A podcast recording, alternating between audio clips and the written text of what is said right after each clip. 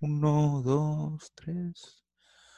Hola amigos de Vida Porada, muy buenas tardes. Mi nombre es José Guerrero Coronado. En esta ocasión tengo invitado a Antonio Contreras, fanático de los Chicago Bears y miembro del podcast Los Fanaticosos. Con él vamos a hablar temas sobre la hermosa ciudad de Chicago, la tierra de la pizza gorda, eh, los Chicago Bears, por supuesto, los Cubs, los White Sox, eh, muchos más equipos icónicos del deporte estadounidense y obviamente con especial énfasis en sus amados Bears. Antonio, ¿cómo estás? Muchísimas gracias por venir. Muy buenas tardes, saludos a todos, gracias por la invitación, estoy muy contento aquí de poder platicar contigo. Antonio, comenzar con, Chicago, este, me gustaría decir si nos podías hablar cómo se vive eh, esta, este, esta pasión por los, por los Bears. Ah, es, eh, no, hay, no hay un segundo equipo en todo Illinois, entonces eso es un solo equipo. Eh, se nace con ese equipo, la gente te crece con ese equipo, no existe otra cosa.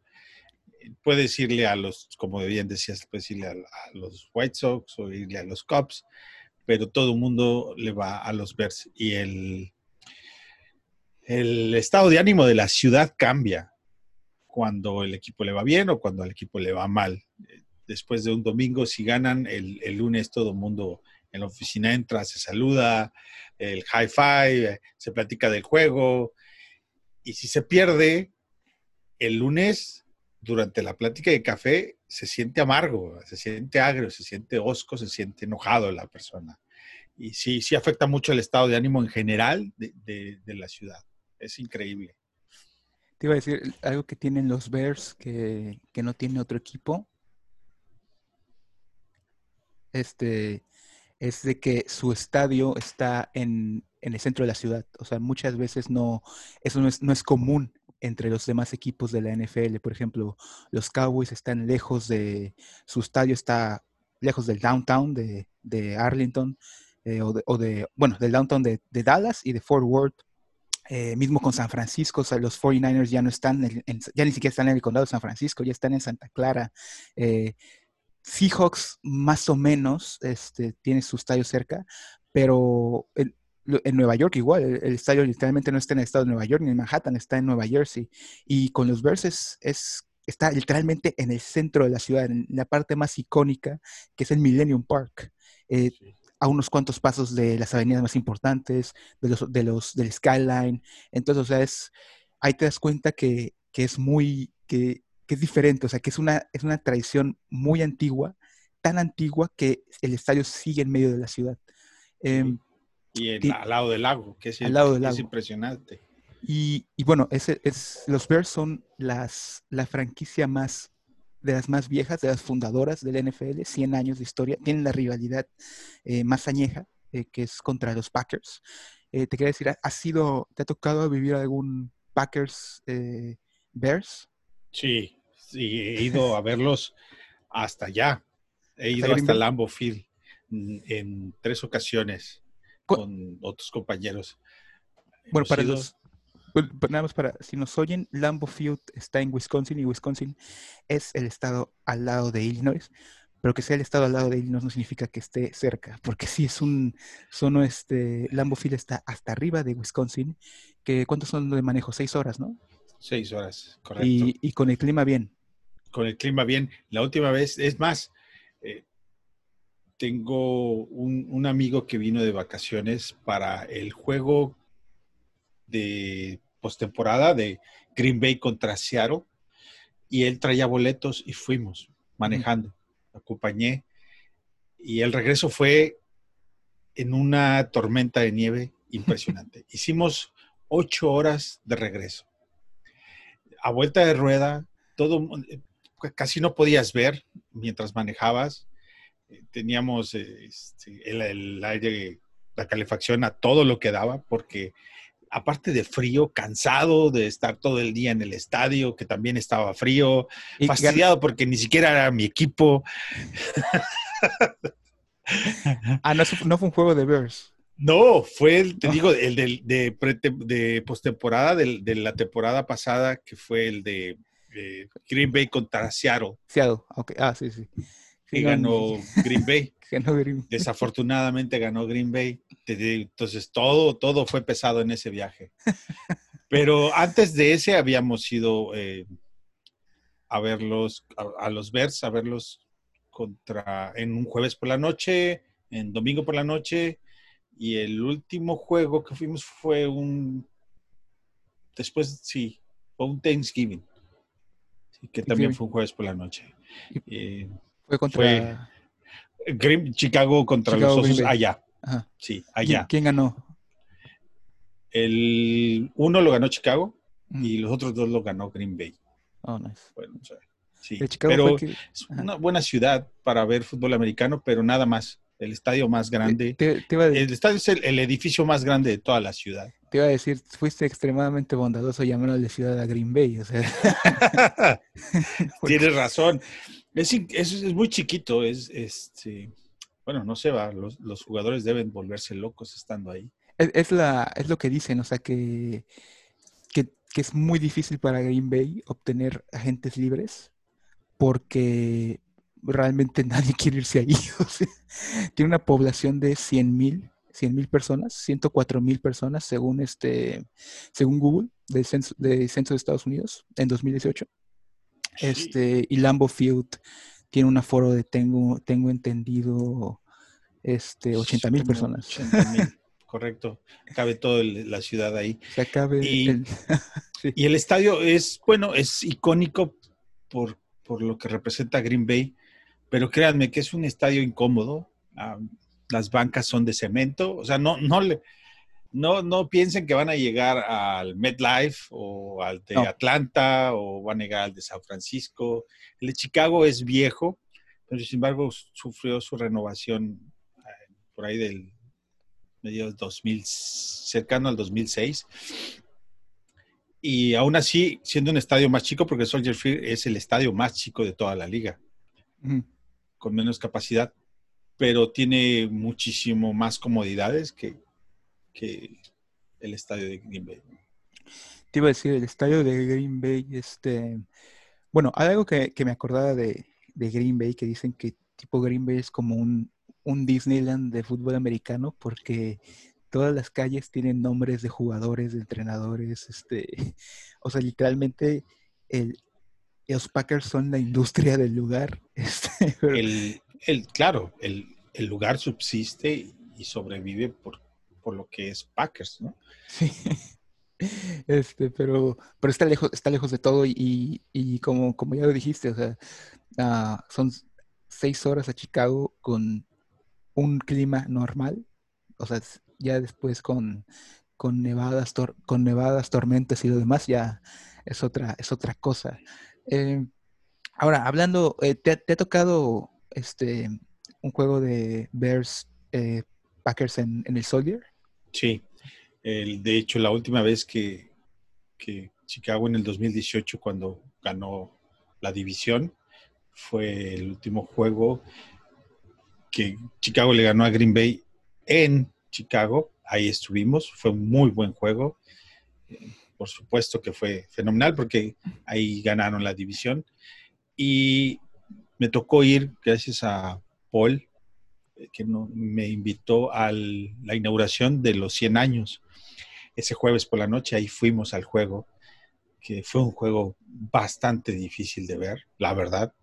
Eh, hablando en, aspecto de, entretenimiento de la liga, fue un juego que, caray, nadie quería perder eh, y por lo tanto parecía que estaban jugando al empate, lleno de errores, juego muy defensivo, eh, poca espectáculo y, pues para nosotros los fanáticos fue extremadamente difícil de ver.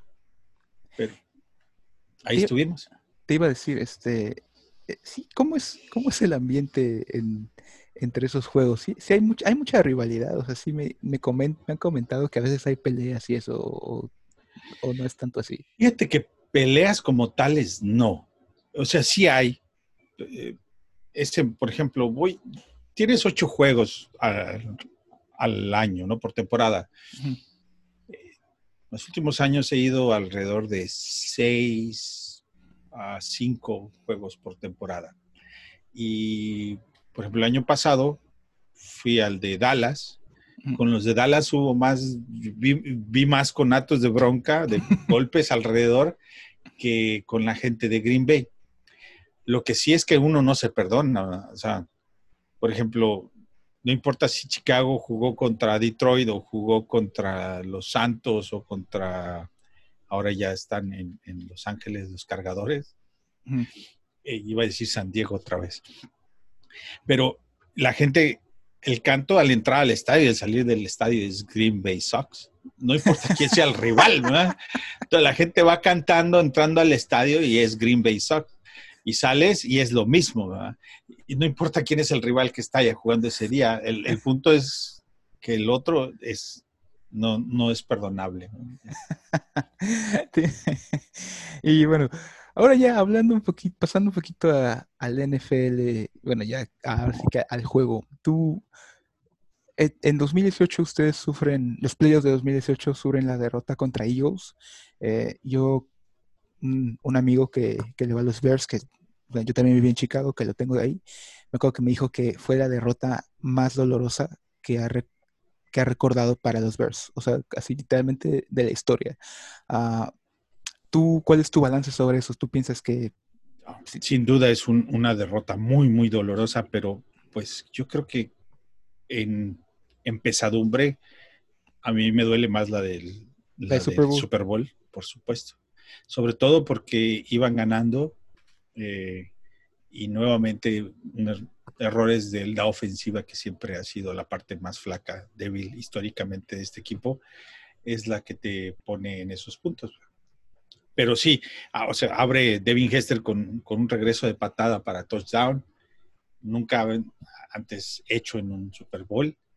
Y este, pues a mí me, parece que es una derrota mucho más dolorosa por lo que significa, pero la de la de Filadelfia es porque la gente nos veíamos realmente ganando ese partido. O sea, no, no como personas, sino hablo desde el punto de vista del equipo, de Filadelfia contra el de Chicago. Venía con Nick Foles, que por cierto ahora está aquí en Chicago. Que ese es otro tema que trataremos. Eh, pero tenían ellos varias personas lesionadas en la defensa. Eh, creo que todos los factores estaban para que Chicago ganara y la manera en cómo se perdió sí fue bastante dura, ¿no? Porque eso de que la pelota pegue como, como en el aro de básquetbol y, el, y salga, híjoles. El double doink, ¿no? Que sí. Este, ¿Te sientes que, bueno, en 2000, ya en 2019 y, y, como que, ¿qué, sientes que pasó en 2019? ¿Por qué sientes que ya no el equipo fue tan bueno como en 2018? Muchos de mis compañeros no coinciden conmigo, pero ah, la verdad es que yo creo que gran parte de la construcción de una ofensiva pasa específicamente, estamos hablando de la NFL moderna, pasa específicamente por el juego del coreback. Y si, er, si, te fijaban en el 2018, la habilidad más grande de, nuestro coreback, Mitch, era salir de la bolsa y crear una jugada de la nada. Lo veías contra muchos equipos. Y es más, la última vez que vino Nueva Inglaterra, Chicago, casi, casi al final del juego lo, terminan sacando con una jugada similar. Las defensas ajustaron y obligaron a que Mitch lanzara el balón con precisión. Y eso no lo ha podido hacer realmente. Y si le agregas que las lecturas del famoso juego de, que Nagy establece del Westcoast con el RPO, no termina de, entender cuándo entregar el balón y cuándo lanzar un pase, entregar el balón al corredor, quedarse con él o, lanzar un pase. Toma las decisiones más equivocadas con frecuencia, pues por supuesto que no, no va a resultar atractivo para ganar ningún juego. En la NFL más o menos tienes que anotar entre 21 y 24 puntos para ganar. Si tú ves todos los resultados de Chicago, siempre la defensa los mantuvo cerca de ganar, pero no pudieron convertir puntos para hacerlo. Sí es cierto que los Titans fueron todo un problema para Chicago en, el 2019, que la línea ofensiva quizás no es de la mejor en la liga, pero que me disculpen, pero pues hay otros equipos que tampoco tienen una, línea ofensiva grandiosa eh, y sin embargo el juego del coreback y la ejecución del plan de juego ayuda para que la línea ofensiva no sufra tanto. Entonces, a final de cuentas, pienso que es, sí, es una combinación del tipo de juego que se empeñó eh, Nagy, que es el head coach, en, implementar con su coreback, y la mala ejecución de su coreback que pesa en gran medida sobre todo lo que, lo que hace el, el equipo. Y regresando al juego inicial de Green Bay contra Chicago, fue un parteaguas para toda la afición aquí en Chicago. Y recuerdo muy bien que decía, después que acabó ese juego, decía, aquí es un antes y un después de los que dejan de, pensar que Mitch es la, la respuesta a la ofensiva que necesitamos y los que quizás siguen esperando, esperanzados de que, de que pueda dar algo más. No estoy, yo no sé si lo vaya a hacer o no lo vaya a hacer.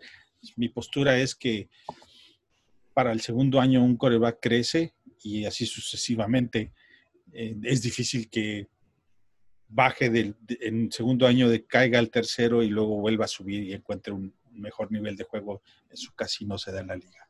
Y yo, bueno, ahora sí que mi pronóstico es que siento que ya se rindieron con, con Trubisky. por, por, varias decisiones. Una se trae a Nick Foles y digo, no es, no es, no es el hecho de que, no es tanto que Nick Foles sea más bueno o no, de Nick Foles, sino es que a Nick Foles lo conoce Matt Nagy, ya trabajaron con él, y aparte traen a John de Filippo, que fue el coordinador ofensivo de Nick Foles en Jaguars, y John de Filippo conoce a Nick Foles desde, desde Eagles, él trabajaba en Eagles como entrenador de corebacks, y, hay otra, y lo traen también. Entonces, siento que ya es como una, siento que Nagy, no sé si está, no sé si Nagy como tal está en la cuerda floja, pero siento que Pace sí está en la cuerda floja. Entonces, yo siento que, este año Nagy está como buscando el, ah, voy a, voy a tratar de jugar lo que yo quiero, yo voy a hacer lo que yo creo que es necesario. No me importa si, si está Trubisky, porque al final, al final, al final tengo que salvar mi trabajo, no tengo que salvar el trabajo de Trubisky, que es, que es la realidad. Ah, no sé tú qué piensas sobre esto. Eh, la, la, contratación de, de Falls fue expresamente una decisión del head coach. Y el GM, en este caso Pace, le entregó lo que necesitaba porque no tiene otra mejor herramienta o otra mejor contra postura para decirle a Nagy, no, no, Falls no lo podemos traer porque tenemos a un Mitch que está jugando pues medianamente bien. Eso no fue el caso y estoy de acuerdo contigo. Nagy tiene que preocuparse por, por ganar, que es lo único que lo va a salvar. Eh, fíjate que Pace, a pesar de que muchos, yo no estoy de acuerdo con muchas de las cosas que ha hecho, pero sí creo que eh, tiene una mejor relación con los dueños y quizás eso lo, salve mucho más. Ha hecho por el equipo cosas fuera de cancha que, no se ven, pero los Bears renovaron todo su edificio, toda su infraestructura hacia el equipo, le invirtieron muchísimo dinero, son instalaciones súper modernas, y todo eso fue expreso trabajo de, este GM. Entonces, eso cuenta mucho en la relación que ellos tengan. Y aunque se haya equivocado en la selección de Mitch, me parece que son pacientes y que van a entender que quizás él aprenda más después de ese error y le den una oportunidad de escoger un nuevo coreback. No estoy diciendo que sea la mejor opción, simplemente creo que eso es lo que lo que va a terminar sucediendo entre los dueños y el GM. El que sí se está jugando la chamba es el, head coach con el coreback, porque muchas de las cosas es traes al head coach y le entregas a un muchacho para desarrollarlo y no lo ha podido desarrollar. ¿Cuál es el problema? ¿Es el muchacho o es el head coach? El GM puede escoger otro head coach y puede escoger otro, otro coreback, pero ellos dos no se pueden escoger solos en otro equipo. Cierto. Sí, bueno, algo que destacar que Nagy llegó, o sea, llegó primero Trubisky y después llegó Nagy, ¿no? Entonces tal vez ese podría ser como el, ah, yo al, final no, al final Trubisky ya estaba ahí cuando yo llegué, este, pero él, también fue el que aceptó el trabajo. Ahora te, quería... No, perdón, y, precisamente por eso llegó en Falls, porque cuando él llegó ya estaba, ya estaba uno. Entonces, de todos los que estaban en agencia libre, ah, siento que había, podemos discutir si es cierto o no, pero había mejores prospectos como coreback para un equipo que Nick Foles. Sí, pero es que eh, siento que ahí, ahí viene el conocimiento, sabes que ya lo conocía. Exacto, correcto. por eso. esa es la parte de Nagy donde dice, bueno, voy a tomar mi decisión para morirme con la mía, para, para saber, para ser yo responsable 100% de mi éxito o de mi fracaso. Y ese es el, el pick de Nick Foles. Ahora, te quería preguntar, este, ¿cómo ves la, cómo te gustó el draft de este, de este 2020 para los Bears? Los drafts de Pace son raros. Son muy raros.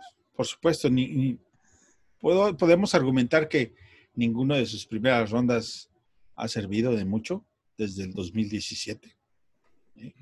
Eh, Smith creo que es el, más brillante de todos los que ha, seleccionado y en el número 8 fue seleccionado. Los linebackers siempre son una muy buena una apuesta segura para la hora de, hacer un, pick en el draft. Pero fuera de eso, no le ha ido muy bien. Eh, las terceras rondas han sido terribles.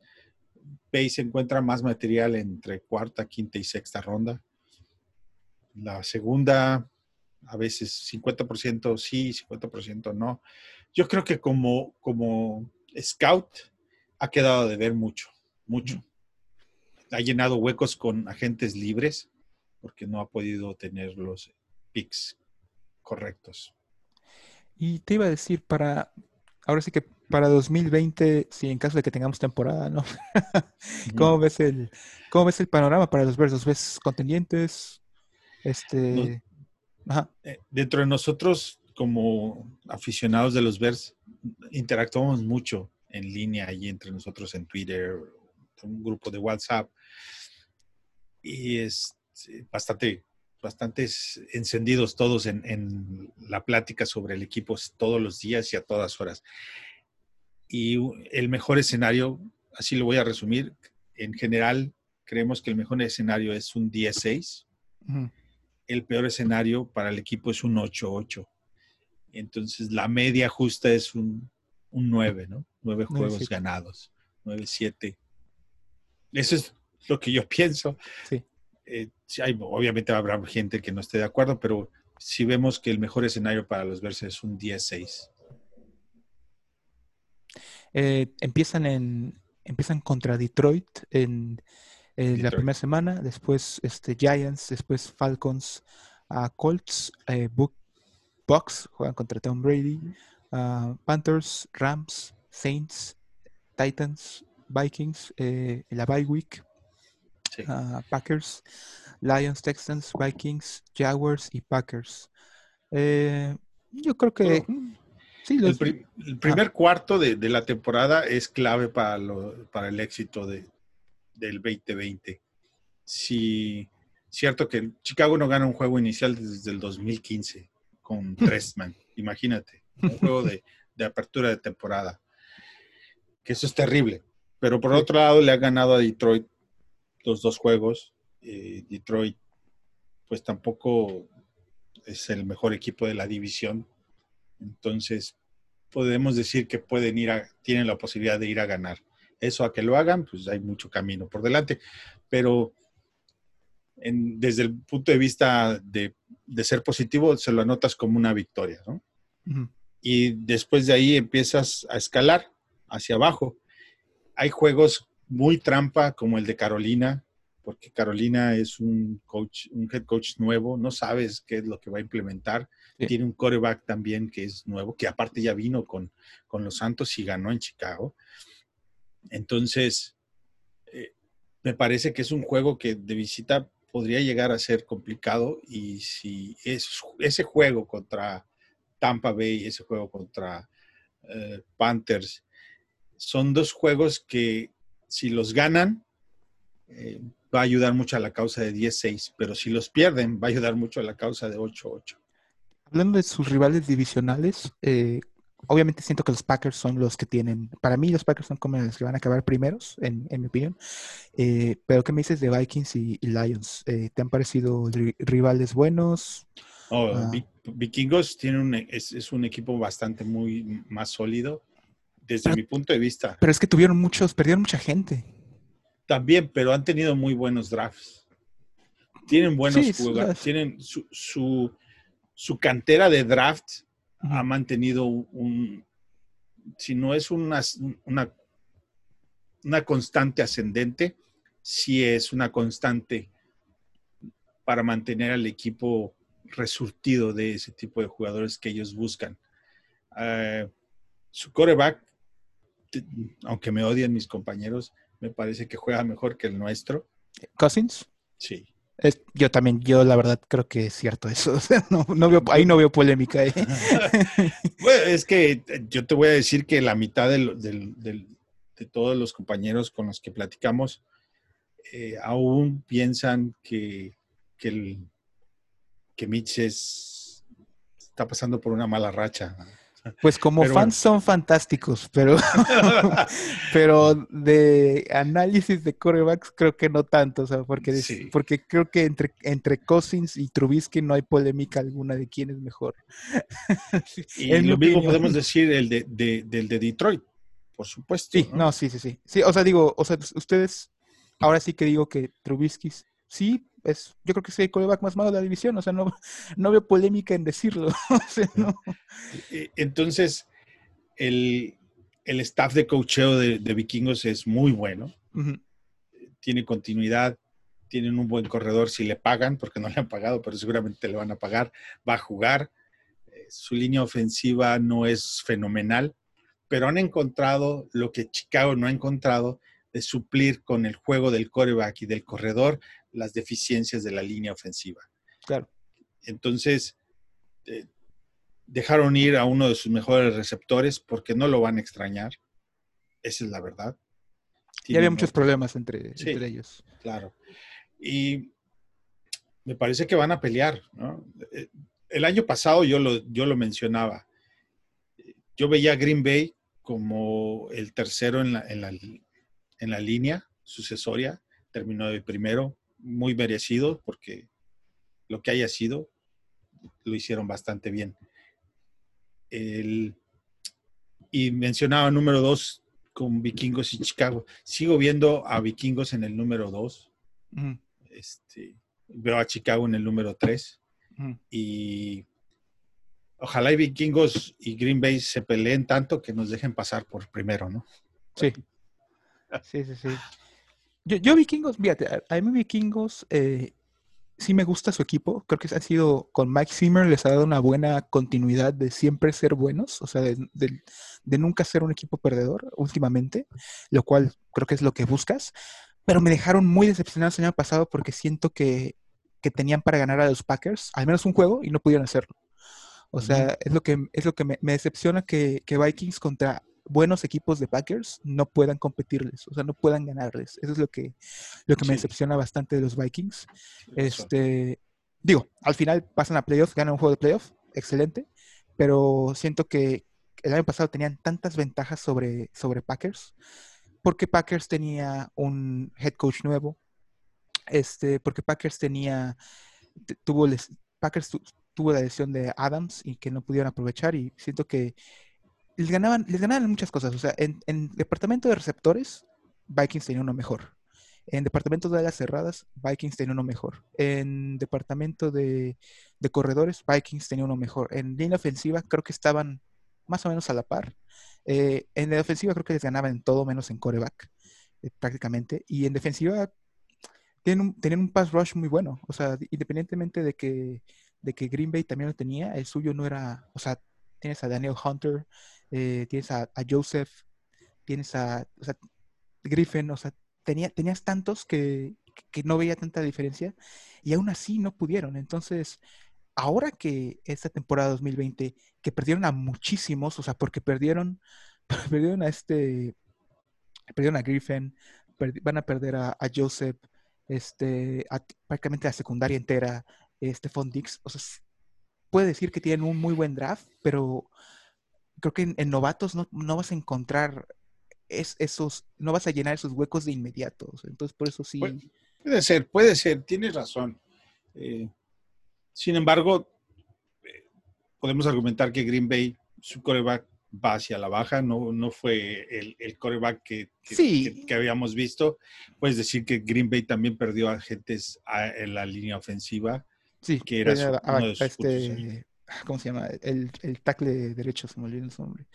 Ah, pero sí, sí, sí, ya sé quién dice. Sí. Bulaga, eh, Bulaga, Bulaga.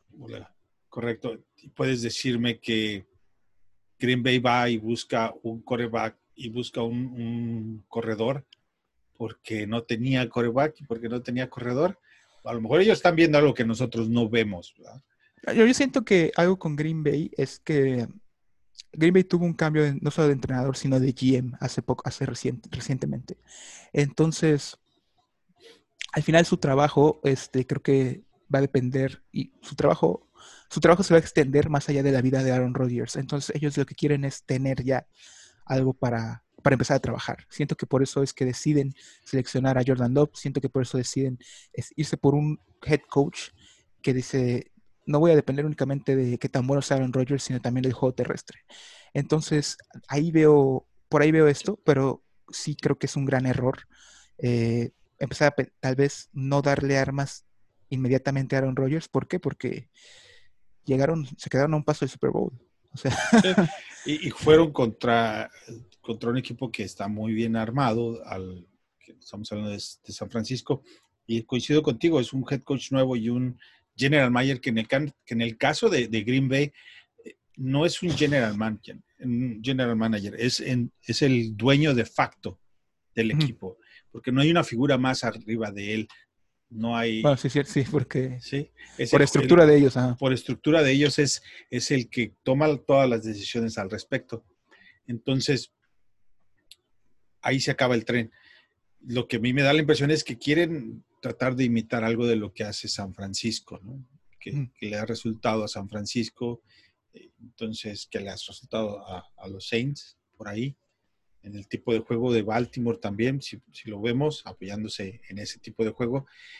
Pero eso es un cambio que, estoy de acuerdo contigo, va a llevar varias, varios drafts, dos, tres drafts para llegar a eso. ¿no? Igual siento también que, o sea, aquí se piensa con el contrato, ¿no? Porque Jordan Love tiene cuatro años de contrato más la opción del quinto año, que la opción de quinto año este, la tienen que decidir al, tercer año de, contrato de, él. O sea, de hecho, hace poco a Trubisky le negaron la opción de quinto año porque no, no pensaban que la merecía, ¿no?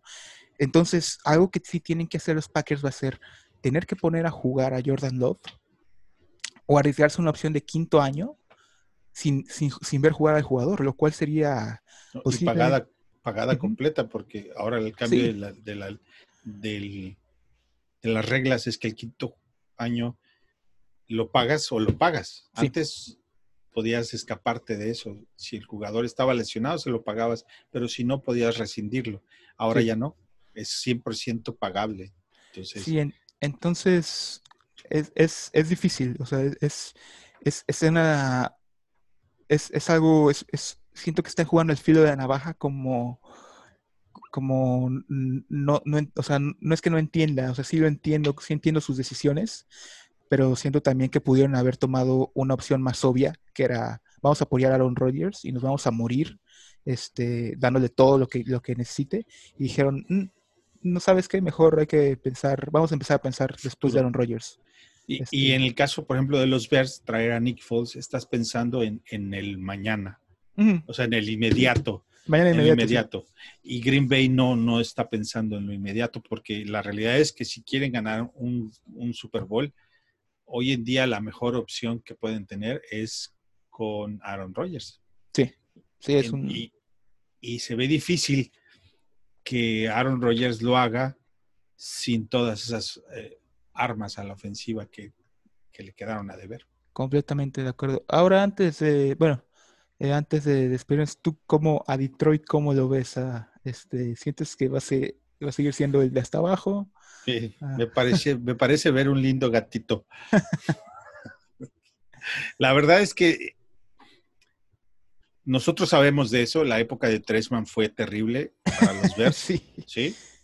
Como, y, como aficionado identificas cuando una época de otro equipo es similar a la que tú pasaste. Entonces, no estoy diciendo que, que, sean equiparables, pero me parece que, que están en el asiento caliente, ¿no? Y, y, este año, si no entrega resultados, pues también se va a terminar yendo. No, sí. Y, pues, no, no están completos para competir. Sí, a mí lo que me da un poco de tristeza es por Stafford, porque, o sea, el año pasado estaba jugando literalmente, antes de la elección estaba jugando como MVP, eh, estuvo, estuvo a nada de ganar en Green Bay, eh, y después sucedieron unos errores arbitrales cuestionables, unas decisiones arbitrales cuestionables. Eso, eso siempre pasa en el estado vecino de, Green Bay. Entonces, eh, pues sí, sí, sí siento un poco triste por él porque siento que ojalá llegue a tocar una nueva oportunidad para, los playoffs porque siento que es un, es un jugador eh, de los corebacks del 2000 para acá, siento que está fácilmente entre los mejores 20 que han salido del, de 2000 para acá en, la NFL. Entonces, espero, le dé una oportunidad. ¿eh? A mí me gusta mucho. mis compañeros nuevamente, es que como, como dicen, ¿no? El que nunca, que no conoce a Dios, a cualquier santo se le arrima. Entonces, como ver, no tenemos una experiencia gratificante sobre un coreback y pensamos que todos los demás son malos, porque los dividimos entre los superestrellas y los que nos tocan, pues en medio no vemos nada. ¿ah? En realidad, el de Detroit es un muy buen quarterback. Aparte, es un líder de su equipo. Sí. Este, mucho más que cualquiera de los otros equipos. Para, para Detroit, él sí es su líder, como no lo es en Vikingos, como no lo es el de Green Bay y como no lo es el de Chicago. Bueno, el de Chicago, mira, que eso te puedo decir de, de Mitch Trubisky, es que dentro del del vestidor sí tiene liderazgo. Es una de las razones por las cuales se, mantuvieron unidos en, el año pasado, a pesar de los errores, ¿no? Sí, sí, sí. Algo que, sí, eh, por ejemplo, de Aaron Rodgers se han hablado muchas cosas que es difícil de trabajar con él. Y de Matt Stafford, al contrario, jamás se ha oído algo malo sobre, sobre él. Entonces sí, ojalá, ojalá, ojalá la, la, vida lo premie deportivamente con algo, con algo bueno. Pues. Eh, Mientras no sea contra los Bears, todos por mí que les vaya muy bien. pues Antonio, muchísimas gracias por, por venir. Nombre, este, gusto. Eh, ¿Algo te gustaría decir? este ¿Algún mensaje? algo Siempre, siempre cierro con el mismo mensaje para los que son fanáticos de los Osos de Chicago. No están solos, se sienten muy poquitos, pero en realidad que eso es una una visión un poquito miope porque dentro de Estados Unidos, Chicago representa una afición muy, muy grande. Fuera de Estados Unidos es una afición muy, muy pequeña, pero no se preocupen, aquí hay un, nos autodenominamos los fanaticosos y, este, y aquí todos tenemos un lugar, somos una buena comunidad y este, muy integrada, muy participativa y los esperamos en, en arroba fanaticosos.com. Perfecto. Pues muchísimas gracias, Antonio, este, por venir. Esperamos tenerte, tenerte ya luego a, hablar de hablar de un clásico. A ver cuándo, cuándo vas y nos muestras unas, vas de nuevo y nos tomas, nos muestras unas fotos o algo. Por supuesto que sí. Cuando me requieras, es presente. pues bueno, amigos de Vida Poder, mi nombre es José Guerrero Coronado. Nada más recordarles que Vida Poder está presente en diferentes redes sociales: Facebook, Instagram, Twitter, eh, YouTube y también en Blogger. Y pues nuestro podcast en Spotify, Apple, Apple Podcast y iBox, eh, donde estamos ahí. Pues muchísimas gracias, Antonio. Gracias a todos. Buen día.